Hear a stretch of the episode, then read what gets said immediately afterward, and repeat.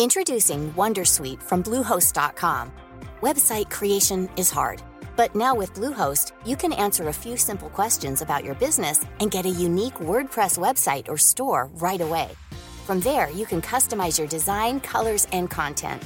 And Bluehost automatically helps you get found in search engines like Google and Bing. From step-by-step guidance to suggested plugins, Bluehost makes WordPress wonderful for everyone. Go to bluehost.com/wondersuite.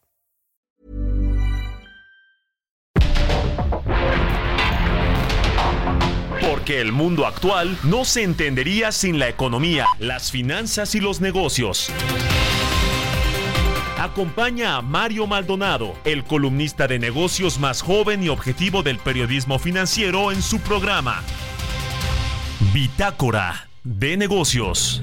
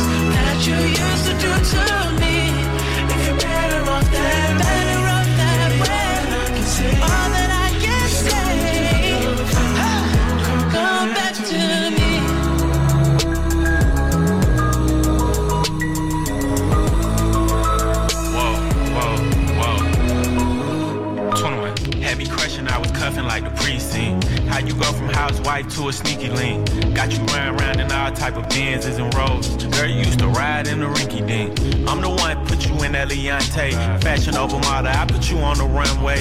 You was rocking Coach bags, got you Sinead. Side to Frisco, I call her my baby. I got a girl, but I still feel alone. If you plan me, that mean my home ain't home. Having nightmares are going through your phone. 21. Can't even record, you got me out my zone.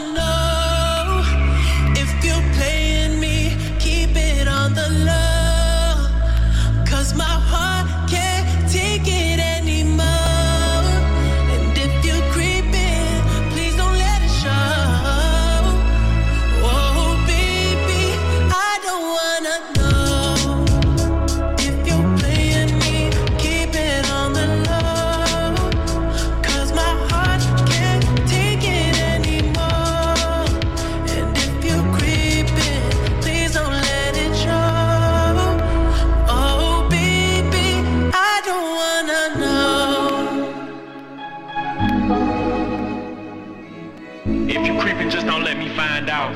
Get a hotel, never bring them to the house. If you're better off that way, baby, all that I can say. If you're gonna do your thing, then don't come back to me. Somebody said they saw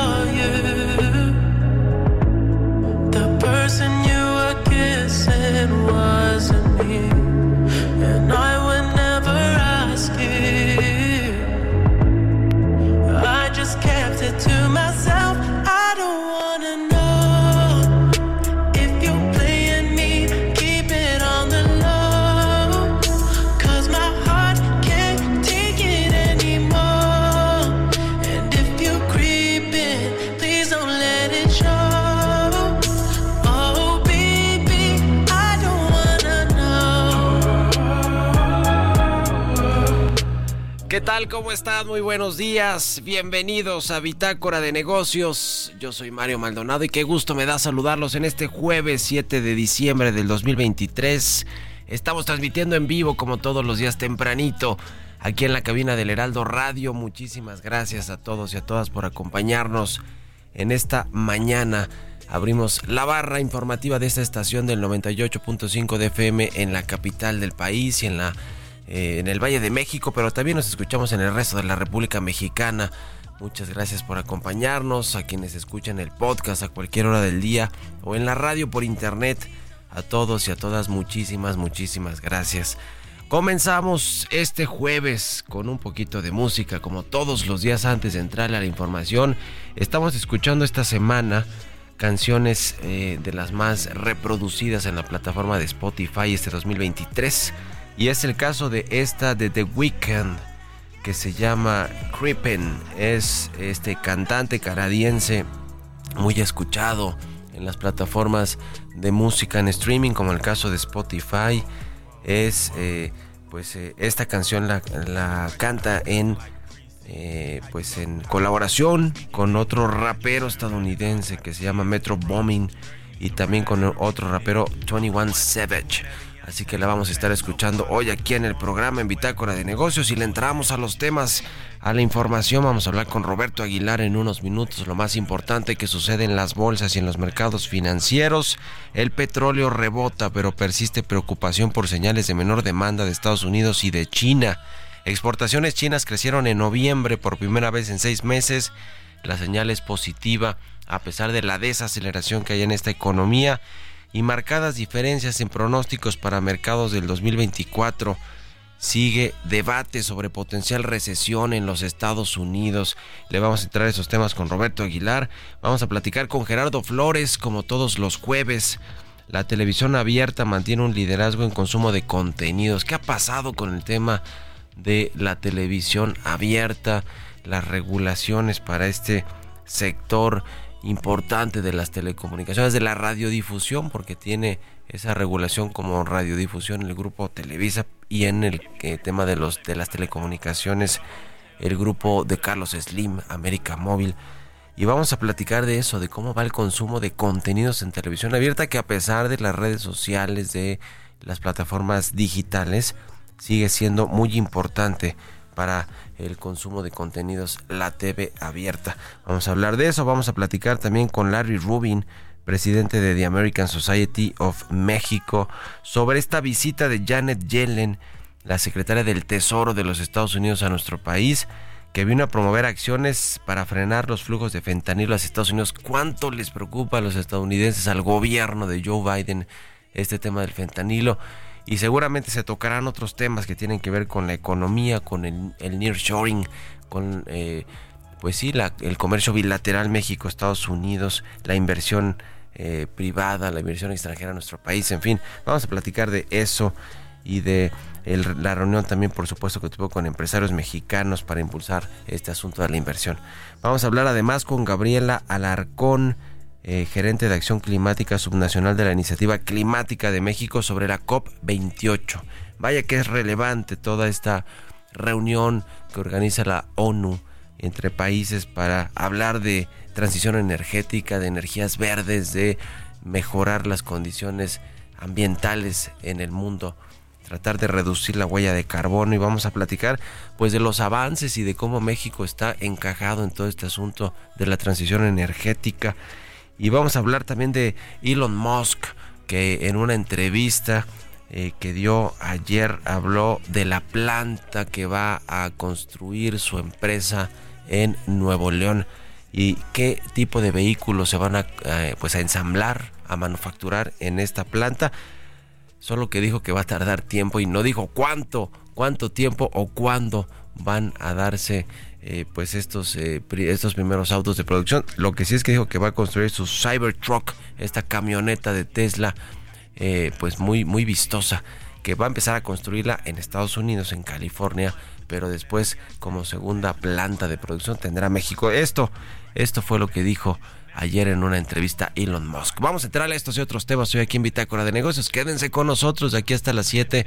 Vámonos al resumen de las noticias más importantes para comenzar este día con Jesús Espinosa.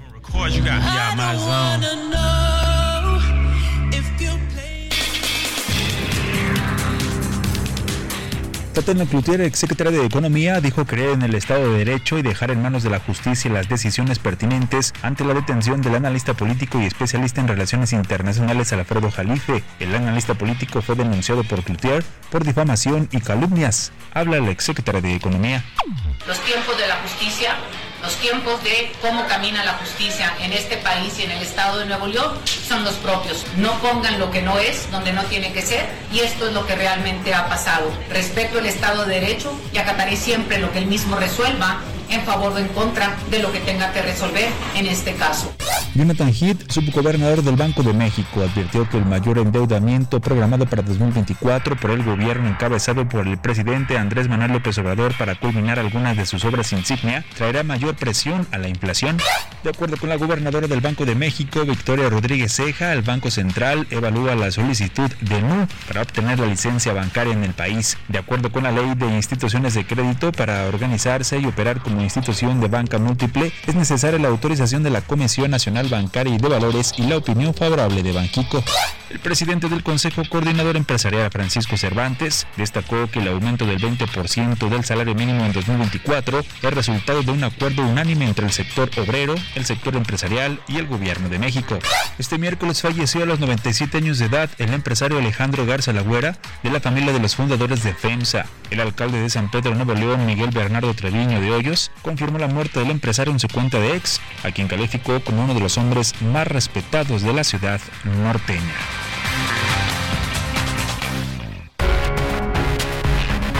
El editorial.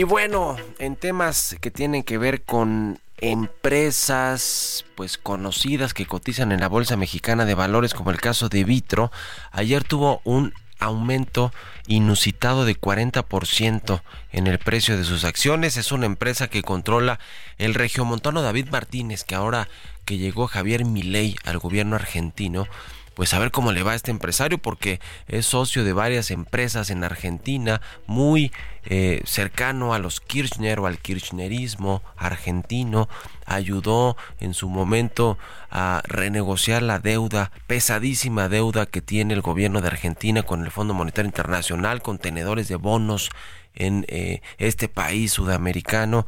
Y David Martínez que es un pues avesado financiero, empresario que se encarga precisamente de eso, de resolver problemas, de ayudar a comprar deuda de, de, de empresas o de países en problemados, como el caso de Argentina y como el caso de Vitro. Hace varios años David Martínez fue quien llegó a rescatarles un empresario regiomontano de esos financieros de muy bajo perfil, pero que son pues multimillonarios, que tiene un fondo eh, que se llama FinTech y que a través de este fondo pues rescata a empresas y se dedica también a otras inversiones. Bueno, le decía que ayer repuntaron 40% las acciones de Vitro, que están controladas en buena medida por este eh, mexicano regiomontano David Martínez.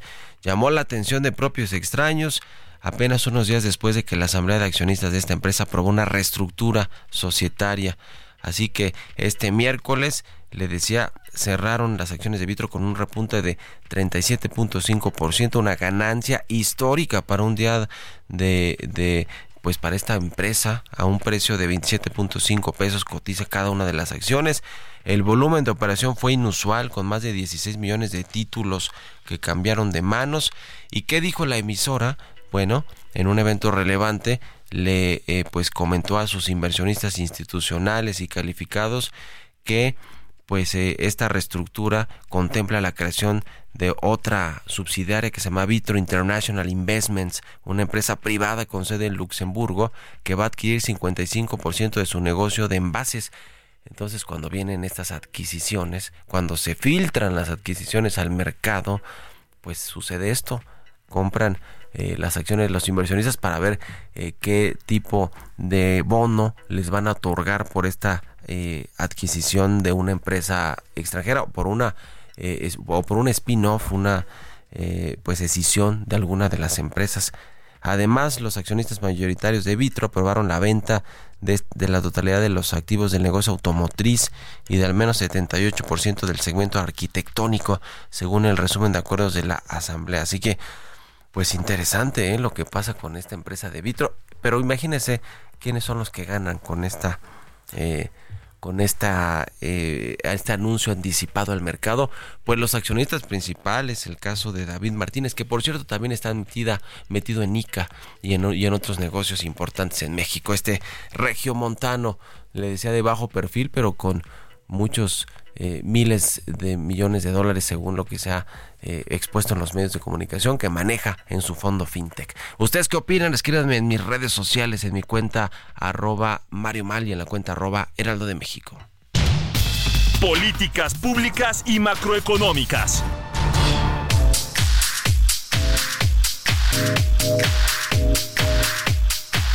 Y como todos los jueves, ya está con nosotros Gerardo Flores, economista especializado en temas de análisis de políticas públicas. Mi querido Gerardo, ¿cómo te va? Buenos días. Hola Mario, muy bien, muy buenos días. Un saludo para ti, todo el auditorio. Gusto saludarte. Vamos a platicar de la televisión abierta, si te parece, cómo le ha ido en tema de consumo de contenidos audiovisuales. Yo mencionaba hace, hace ratito que empezamos el programa eh, pues el tema de las redes sociales, de los contenidos digitales, de las plataformas digitales, que si bien han sido pues muy rentables, el tema del streaming, por ejemplo, pues la televisión abierta se mantiene en términos de consumo de contenidos eh, pues muy como como un eh, como una plataforma muy importante para el consumo de contenidos cuéntanos cómo ves el tema según los reportes recientes eh, claro que sí, Mario. Mira, el IFT publicó hace un par de días la encuesta nacional de consumo de contenidos audiovisuales, la conocida como la ENCA, eh, en la que da cuenta de cómo se comporta el consumo de, contenidos a través de la televisión abierta, de la televisión de paga, incluso a través de Internet, en este caso de plataformas que no requieren pago y de plataformas que requieren pago, ¿no? Eh, los resultados en general lo que te dicen es que, como bien decías, la televisión abierta pues sigue siendo el, el modo principal de consumo eh, de contenidos audiovisuales en nuestro país. Eh, de acuerdo con los datos del, del IFT, eh, por ejemplo, pues 95% de las personas reportan tener televisión. En este caso, el 75% de las personas que tienen televisión ven televisión abierta, ¿no? Eh, el 47% ve televisión de paga. Y luego dice que eh, un número importante de personas ven contenidos por internet, pero por ejemplo, eh, que es el, es el 80% de las personas usan, eh, usan Internet, pero eh, los que ven contenidos por Internet es el 50 y, ahorita te confirmo, es el 54%, y, pero ahí lo que te decía se desglosa eh, o se, se divide, digamos, entre las personas que usan plataformas que requieren pago y las plataformas que no requieren pago, ¿no? En ese caso pues, están plataformas como como YouTube, que eh, de acuerdo a lo que a lo que señala el IFT, el 82% de las personas que reportan consumir eh, consumir eh, o sea que usan contenidos por internet, el 82% de las personas usan YouTube, por ejemplo que en ese caso estás hablando de 41 millones de personas. Eh, y este dato contrasta con algo que habíamos comentado hace algunas semanas sobre números que, que reporta, por ejemplo, YouTube en México, que no concuerdan con estas cifras que da el IFT y que pues vale la pena que pues que se ponga la lupa ahí para pues, empezar a revisar cómo es que están manejando sus números las plataformas digitales, sobre todo porque hay un mercado que se ve afectado por por la forma en la que reportan que es el mercado de publicidad digital, ¿no? Que me imagino que lo identificas bien. Y en ese caso, eh, pues, eh, por ejemplo, la, la COFE, se lo habíamos comentado, este, inició una investigación con contra Google por el presuntas prácticas indebidas, ¿no? Ayer un diputado en la Cámara de Diputados, un diputado Morena, eh, el, el diputado Alberto Villa, presentó un punto de acuerdo donde le pide a COFESE que en esa investigación que lleva a cabo pues no no permita que haya dilaciones, ¿no? Que le apliquen algún comportamiento estratégico para tratar de que ese expediente se tarde en resolver mucho tiempo. Eh, todo esto lo que te da en general y regresando a la parte inicial de la encuesta del IFT, pues es que eh, a pesar de que ha, incrementado, se ha incrementado la penetración de Internet en nuestro país y de que en efecto han avanzado las plataformas de streaming también como Netflix, eh, HBO Max, eh, Disney, eh, y Prime Video, por ejemplo, eh, la televisión sigue siendo sin duda, la televisión abierta, te repito, la, la que más es vista por mexicanos todos los días, ¿no? En este caso, de acuerdo con los datos del IFT, son cerca de 82 millones de personas los que diariamente eh, prenden la televisión para ver canales de televisión abierta y por eso de a partir de la de la encuesta que difundió el IFT, pues queda muy claro que pues sigue estando en, el, en las preferencias de los consumidores de contenidos audiovisuales en nuestro país, ¿no? Qué interesante esta encuesta de consumo de contenidos audiovisuales del IFT donde pues habla del liderazgo que mantienen la televisión abierta en varios segmentos que tienen que ver con noticias, con deportes, con entretenimiento, las telenovelas siguen siendo pues muy importantes y rentables para las empresas de televisión sin lugar a dudas. Muchas gracias mi querido Gerardo, estamos platicando el tema. Un abrazo y muy buenos días. Muy buenos días, Mario. Que estés muy bien. Es Gerardo Flores, síganlo en sus redes sociales. Gerardo Flores R, vámonos a otro tema. Economía y mercados. Roberto Aguilar ya está aquí en la cabina del Heraldo Radio. Mi querido Robert, ¿cómo te va? Buenos días. ¿Qué tal, Mario? Me da mucho gusto saludarte a ti y a todos nuestros amigos. Ya salió el dato de la inflación correspondiente al mes de noviembre, tasa anual de 4.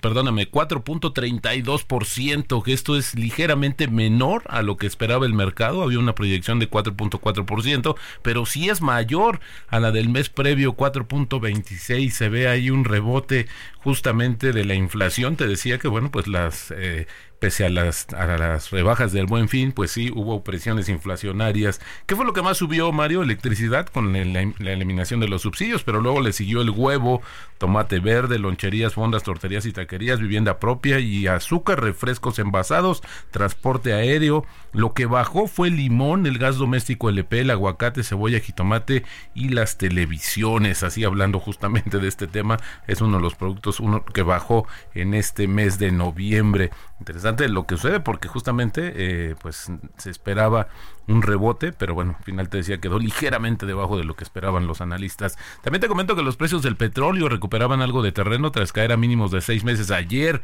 pero los inversionistas seguían preocupados por la debilidad de la demanda en Estados Unidos y China. En la sesión anterior el mercado se asustó por los datos que mostraron que la producción estadounidense se mantenía cerca de máximos históricos a pesar de que los inventarios cayeron. La preocupación por la economía china también frenaba el alza del precio del petróleo. Los datos de las aduanas chinas mostraron que las importaciones de crudo en noviembre cayeron 9% respecto al mismo periodo del año pasado. También te comento que las exportaciones chinas justamente aumentaron en noviembre por primera vez en seis meses, un dato positivo sin lugar a dudas. El PIB de la zona euro registró una contracción del 0.1%, así como se esperaba. Bueno, e interesante porque hay 13 países que registraron tasas negativas en el tercer trimestre del año. Complicada el panorama económico justamente para el viejo continente y el tipo de cambio, Mario, cotizando justamente en estos momentos en 17.32.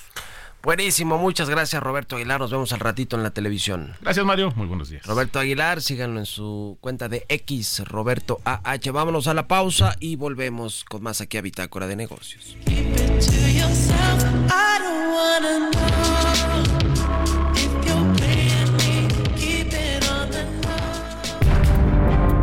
En un momento continuamos con la información más relevante del mundo financiero en Bitácora de Negocios con Mario Maldonado. Regresamos.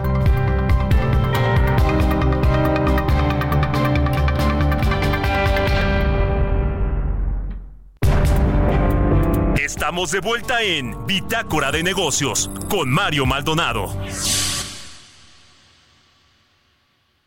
Avanza la construcción de la carretera que conecta Oaxaca con la costa. Esta autopista representa un, un, boom, un crecimiento muy grande en el estado de Oaxaca, en comercio, en turismo, trae un gran auge para Oaxaca. Es una alegría muy grande que se les pueda dar la oportunidad a los oaxaqueños, que se puedan desarrollar estando en su tierra y para hacer un bien para todos. Todos están defendiendo algo que tiene un valor muy grande tanto para sus familias como para el pueblo de México. Banobras construye. Banobras 90 años. Gobierno de México.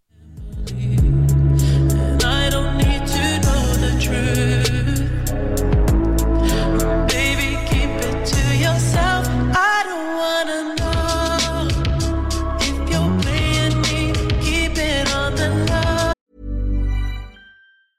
Introducing Wondersuite from Bluehost.com. Website creation is hard, but now with Bluehost, you can answer a few simple questions about your business and get a unique WordPress website or store right away. From there, you can customize your design, colors, and content. And Bluehost automatically helps you get found in search engines like Google and Bing. From step-by-step guidance to suggested plugins, Bluehost makes WordPress wonderful for everyone. Go to bluehost.com/wondersuite.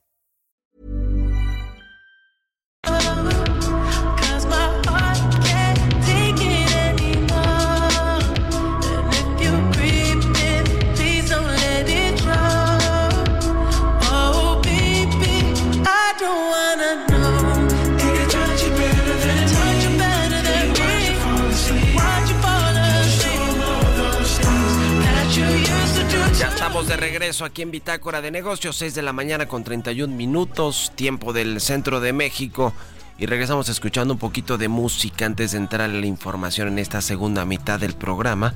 Estamos escuchando esta semana canciones de artistas los más escuchados a nivel internacional en este 2023 en la plataforma de Spotify. Y es el caso de esta, eh, de The Weeknd, se llama Creepin'. Es de The Weeknd con otros raperos como Metro Bombing, 21 Savage. Y la vamos a estar escuchando de aquí a que acabe el programa. Vámonos con esto al segundo resumen de noticias con Jesús Espinosa.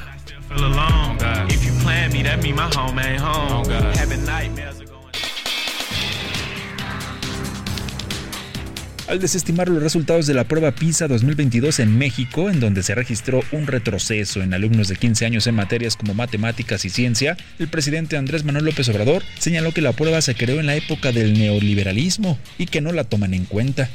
Todos esos parámetros se crearon en la época del neoliberalismo, del predominio del periodo neoliberal, en donde lo que querían era impulsar supuestamente la calidad de la enseñanza, la excelencia y desaparecer la educación pública, degradándola. Es como si yo tomara en cuenta una opinión del Fondo Monetario Internacional. La tarifa de uso de aeropuerto del Aeropuerto Internacional de la Ciudad de México tendrá un incremento para el próximo año. La TUA nacional ahora tendrá un costo de 28.95 dólares, mientras que la internacional será de 54.96 dólares, de acuerdo a lo publicado en el Diario Oficial de la Federación. Pese al escenario de pérdida de poder adquisitivo de los hogares mexicanos, la temporada promocional del Buen Fin inyectó dinamismo a la confianza de los consumidores durante noviembre pasado. De acuerdo con datos desestacionalizados del INEGI, el indicador de confianza del consumidor creció 2.37% a tasa mensual en el penúltimo mes de este año, mientras que otros datos compartidos también por el INEGI mostraron que la exportación de vehículos ligeros totalizó 281.298 unidades en noviembre, lo que representó una reducción de 11.1% en comparación con los 316.421 vehículos exportados durante octubre.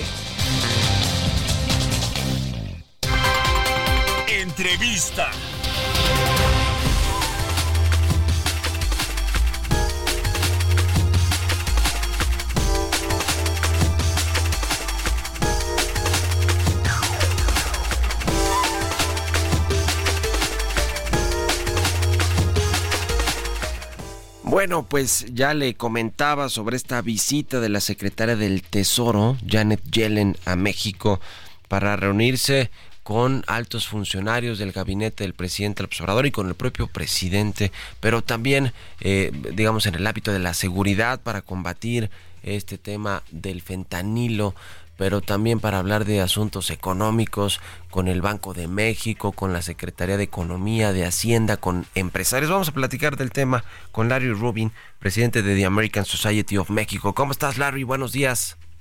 Muy bien, Mario, muy buenos días y pues muchas gracias por la oportunidad de hablar con tu auditorio. Gusto saludarte. Siempre platícanos cómo ves este eh, tema de la visita de Janet Yellen a México, la secretaria de Estado. Interesante esta visita en el contexto, obviamente, de la preocupación que tiene Estados Unidos y México y, y de la reciente reunión entre los presidentes de México, de Estados Unidos y de China para combatir el fentanilo. ¿Cómo lo viste?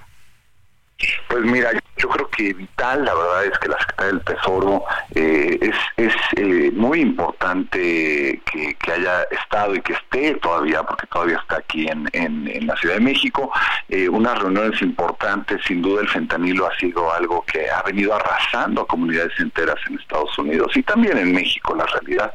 Entonces, pues el, el, que haya más coordinación entre la Secretaría del Tesoro, el secretario de Hacienda, que con, con que también se reunió, y otros funcionarios dentro del de sistema económico de México, yo creo que es vital, Mario, y, la realidad es que también tuvimos oportunidad de, de, tenerla eh, en la conmemoración del bicentenario, ¿no? Y, con esta, con el, con eh, se acuñó una nueva moneda de 20 pesos celebrando este bicentenario. Entonces, eh, también, también hubo festejo en parte de la visita de Janet Yellen sin lugar a dudas es un tema de la primera importancia el asunto del combate a las drogas, que tiene mucho que ver precisamente con el ámbito financiero, ¿no? Porque llama la atención eh, el caso de la secretaria del Tesoro, porque ya han venido el gabinete de seguridad a México, de, seguridad de Estados Unidos a México para reunirse con las autoridades eh, también en nuestro país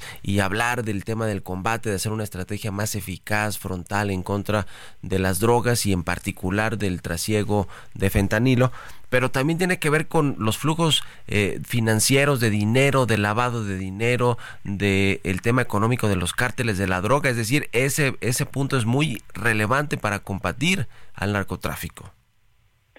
Sin duda, y, lo que ha sucedido en Estados Unidos es que ha sido una forma muy efectiva de combatir, eh, pues ahora sí que a, eh, pues a todos estos grupos de crimen organizado, ¿no? definitivamente en Estados Unidos todavía existen, pero el, el, poder atacar con el tema financiero no y encontrarlos con el, con el sistema financiero es, otra forma de, de, buscar erradicar un, un, gran problema que hoy está afectando a, Estados Unidos. Y sin duda es lo que tú comentas es el fentanilo no hoy ya la, la causa principal de muerte entre personas de 18 a 45 años. Entonces realmente es una crisis eh, en Estados Unidos con respecto a lo mismo y pues acercándose ya a las elecciones el próximo año en Estados Unidos de presidente, pues también es muy importante que el, presidente Biden pues eh, refleje eh, una labor muy importante con la lucha eh,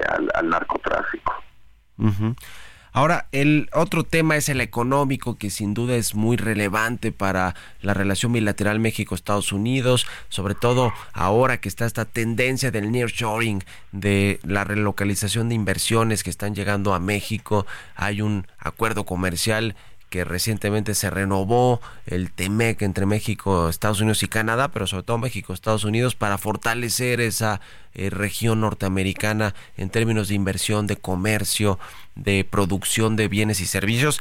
Y, sin duda alguna pues se van se, han tratado se viene a tratar también parte de esos de esos temas de cómo aprovechar en, en todo lo posible este este nearshoring la relocalización de inversiones sobre todo que vienen del continente asiático no cómo, cómo ves ese tema la importancia que debe de pues de, de, ponerle los gobiernos de ambos países en términos de facilitar eh, la llegada de empresas, de darle certidumbre jurídica y, y, incluso pues algunos eh, pues, temas de pues de ayudas fiscales, en fin, ¿cómo, ves ese tema que, que viene también a hablar Janet Yellen?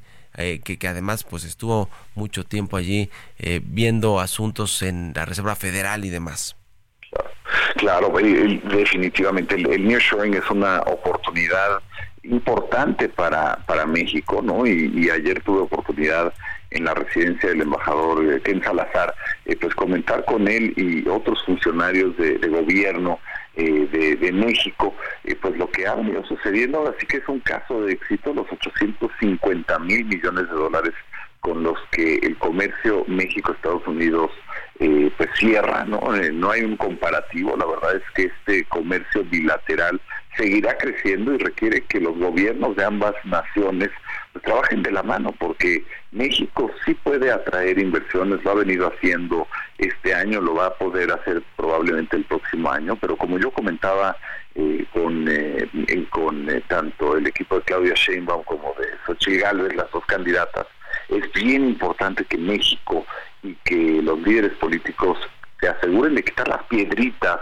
que muchas veces se han creado entre las dos naciones y el comercio de los dos países, estas piedritas innecesarias que a veces hasta los funcionarios públicos ponen y que realmente frenan, ¿no? Eh, no quiere decir que lo, lo, lo, frenan totalmente, pero sí frenan en gran medida el comercio bilateral, ¿no? Eh, hablemos, por ejemplo, de la reducción de slots en el aeropuerto, reducción de, operaciones en el aeropuerto de la Ciudad de México.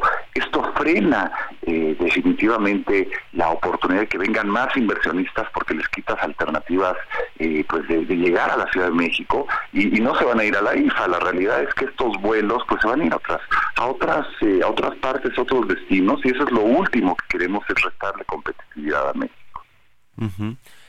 Eh, ¿cómo, viste, hablando un poquito de política estadounidense, las declaraciones recientes del presidente Joe Biden con respecto a lo que viene el próximo año? También hay elecciones en Estados Unidos, igual que en México, que son en junio, en Estados Unidos son en noviembre, pero eh, pues Joe Biden dijo que si Donald Trump no es candidato, eh, pues él tampoco estaría tan interesado de hacerlo, pero que si sí está dispuesto a buscar la, la reelección para otro periodo de cuatro años Joe Biden en la presidencia de la República. Me parece relevante por el contexto político que sucede en Estados Unidos entre demócratas y republicanos. ¿Qué te, qué te pareció esa declaración en, en el contexto también de pues las definiciones que están haciendo eh, pues ambos eh, grupos eh, con, en torno a lo que va a suceder el próximo año en las elecciones?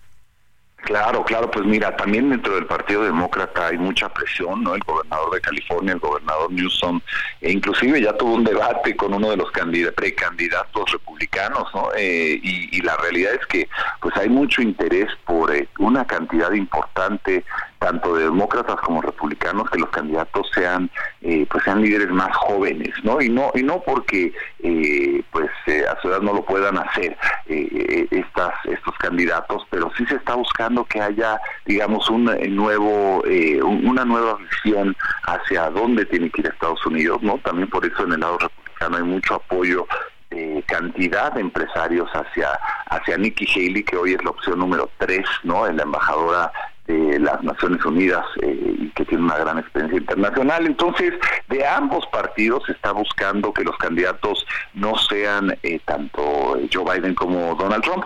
Entonces, pues veremos esta, eh, pues este, esta saga política de qué pasará dentro de los dos partidos, donde hay muchísima presión y, todavía hay mucho por definirse. ¿no? Entonces, yo creo que, que, los comentarios del, del presidente, pues mucho obedecen a esa presión interna que hoy existe eh, en, en su partido. Ya, pues muchas gracias como siempre Larry Rubin, presidente de The American Society of México por estos minutos. Estamos en contacto y muy buenos días. Al contrario, Mario, muchas gracias, muy bonito día y, y, a las órdenes siempre. Un abrazo, que estés muy bien. 6 con 44 minutos de la mañana, vámonos con las historias empresariales. Historias empresariales. Oiga, ya le decía, hablando de nearshoring y de inversiones extranjeras en México, Elon Musk, que anunció el año pasado, no fue este año, fue este mismo año que va a construir una planta en Nuevo León, una Gigafactory, como les denomina, para construir, eh, manufacturar vehículos de Tesla. Pues habló ayer un poquito más de este tema el director general fundador de esta empresa de autos eléctricos dijo que la primera línea de producción de su Cybertruck, esta camioneta, se va a realizar en Austin, Texas, que es una planta muy grande que tiene ya en funcionamiento Tesla en el eh, otro lado de la frontera, pero que está pues en eh, proceso de construcción la de Santa Catarina, Nuevo León, y será precisamente esta la segunda sede para producir esta camioneta, aunque dijo que va a tardar mucho tiempo en desarrollarse esta planta. Mire, hay una buena y una mala, ¿no? La mala es que va a tardar mucho tiempo, seguramente más del tiempo que eh, presupuestaron originalmente para que se eche a andar esta planta en Nuevo León, pero la buena es que confirma que sí se va a hacer una inversión en Nuevo León, a pesar de que hubo rumores y que él mismo lo dijo en su libro eh, que, que publicó recientemente en términos de que los ingenieros de Tesla no iban a venir a México a, eh, pues a construir, a ensamblar automóviles o a delinear las, las directrices para ensamblar los automóviles. En fin, por lo menos se confirma que sí tienen la intención firme y el acuerdo se mantiene en que venga a invertir en una Gigafactory, aunque va a tardar más tiempo de lo planeado. Vamos a escuchar parte de este tema y nos tiene todo el reporte completo Giovanna Torres. El director general de Tesla, Elon Musk, confirmó que la Gigafactory que se construirá en Nuevo León tiene un retraso y tomará más tiempo de lo estimado finalizar su construcción. La demora en el inicio de trabajos de construcción del complejo dio lugar a rumores de una supuesta cancelación de la planta el pasado mes de octubre, pero posteriormente Musk dijo a analistas que se encontraba sentando las bases para levantar la fábrica. En una entrevista señaló que la compañía tiene planes de expandir su Gigafactory de Texas, que actualmente tiene una línea de producción de 10 millones de pies cuadrados y en donde se produce recientemente la Cybertruck. El pasado viernes Tesla presentó la Cybertruck después de una larga espera. El precio de la unidad costará más de 50% de lo que Elon Musk había prometido en 2019. De acuerdo con analistas, este vehículo atraerá a compradores selectos y adinerados. La unidad de valor inicial de 60.900 dólares está hecha de acero inoxidable y según palabras de Musk, este auto está inspirado en un automóvil que se convierte en un submarino en la película de James Bond de 1977, La espía que me amó. La nueva unidad de Tesla contará con variantes que van desde los 60.900 dólares y puede alcanzar un costo de hasta 99.900 dólares. La Cybertruck es el primer modelo de Tesla en casi cuatro años, lo que la convierte en un producto esencial para la reputación del mayor fabricante de autos eléctricos como innovador en el mercado.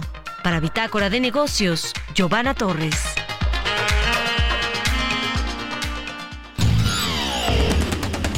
Mario Maldonado en Bitácora de Negocios.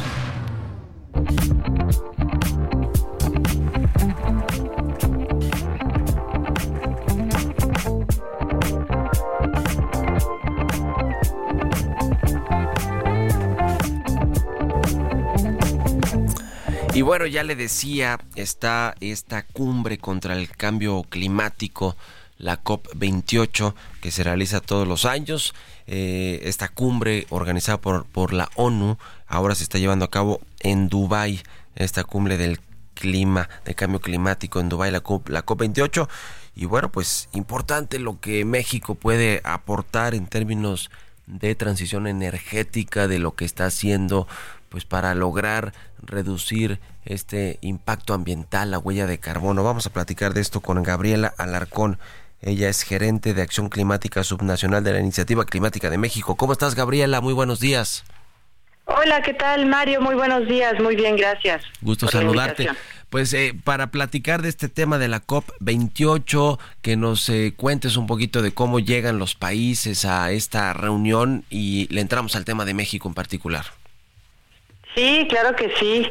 Eh, bueno, pues esta es la COP28, eh, como ya mencionabas, que se está llevando a cabo ahora en Dubai, en Emiratos Árabes Unidos, ¿no? Y es eh, son reuniones que se llevan a cabo todos los años y cada eh, año se busca avanzar en la agenda de la política climática internacional en donde se busca tomar pues los principales acuerdos que después se volverán vinculantes para todos los países.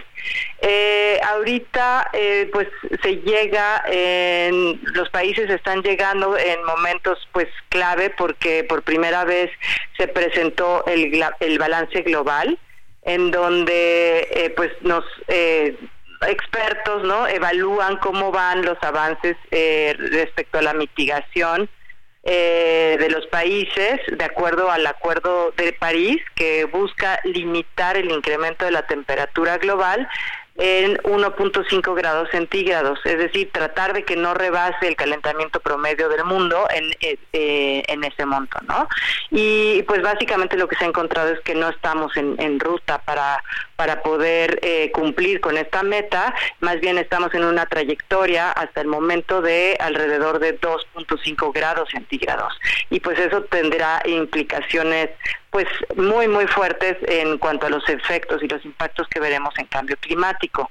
Es por eso que eh, pues bueno eh, hay buenas noticias al menos algunas eh, pequeñas buenas noticias en donde eh, pues los países de manera ahorita temprana en los primeros días están eh, están logrando acuerdos para por ejemplo triplicar eh, las energías renovables en el mundo. Esto implicaría pasar de 12 gigawatts que actualmente hay eh, de capacidad instalada en el mundo a eh, de 12 a 36 gigawatts, ¿no?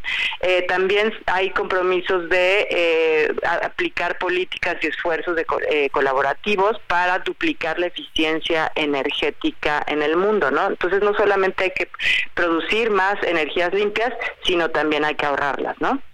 Y, y todo esto, pues viene el tema central, que es el de financiamiento, en donde pues eh, pueden haber muchos compromisos, pero si no están los recursos disponibles para, para lograrlo y sobre todo para apoyar a los, a, a los países que tienen menos recursos para lograrlo, pues va a ser muy difícil. Entonces aquí pues han hablado algunos anuncios, han habido algunos anuncios eh, en materia de financiamiento como el eh, compromiso de eh, pues apoyar el fondo de pérdidas y daños es un fondo que busca ayudar a los países de bajos ingresos a manejar o, o mitigar los daños que han sido provocados por los impactos del cambio climático, como pues nosotros ya vimos, ¿no? Que pueden ser eh, algunos huracanes, eh, inundaciones, sequías, eh, incendios, ¿no? Entonces, es, eso, ese compromiso eh, ha llevado a, por ejemplo, hay compromiso de fondearlo por ciento, 720 millones de dólares eh, que ya están comprometidos hasta ahorita y se está buscando sumar más. Eh, es, luego está otro fondo muy importante que se llama Fondo Verde para el Clima o GCF por las siglas en inglés, Green Climate Fund, y ahí lo que lo que están habiendo es varios países han comprometido eh, eh, bastantes recursos, por ejemplo Estados Unidos comprometió 3 mil millones de dólares y entre otros países suman ya 13 mil millones de dólares. Y esto es para financiar la mitigación eh, también la adaptación, pero principalmente mitigación en una nueva ronda ¿no? de financiamiento que llega a México. México, de hecho, recibe algunos de estos recursos de, de este Fondo Verde para el Clima. Eh, y bueno, eh, finalmente, por ejemplo, el Banco Mundial también eh, eh, se comprometió a aumentar su financiamiento climático y pondrá cláusulas eh, para el- aquellos países que, que han sido azotados por desastres eh, asociados al cambio climático para que puedan pausar el pago de su deuda. Entonces, bueno, así es como están llegando ahorita y algunos de los primeros compromisos que, que se están eh, viendo en estos primeros días. México, por cierto, acaba de anunciar el presidente López Obrador que va a construirse una planta importantísima de hidrógeno verde en Oaxaca de 10 mil millones de dólares, una empresa danesa, un fondo de inversión danés. Esto ayuda, por lo menos en términos de imagen, de discurso, al gobierno mexicano a dar la cara de que está yendo hacia esa transición energética. En un minutito, por favor, Gabriela. Sí, claro que sí. Pues bueno, eso por supuesto contribuye, urge a México ahora que va a llegar la canciller a, la COP en los próximos días, urge a México que refuerce su la implementación de este instrumento que es la NDC, que es como la hoja de ruta en donde justamente pues sí eh, ahí implican energías eh, renovables este, el hidrógeno eh, también hay que sacar el combustóleo hay que aplicar otro tipo de medidas por ejemplo para limpiar el transporte eh, y aumentar la generación distribuida no entonces México tiene que, que que llevar eh, pues nuevos compromisos que sean congruentes con lo que eh, anunció hace un año, que fue una NDC más ambiciosa.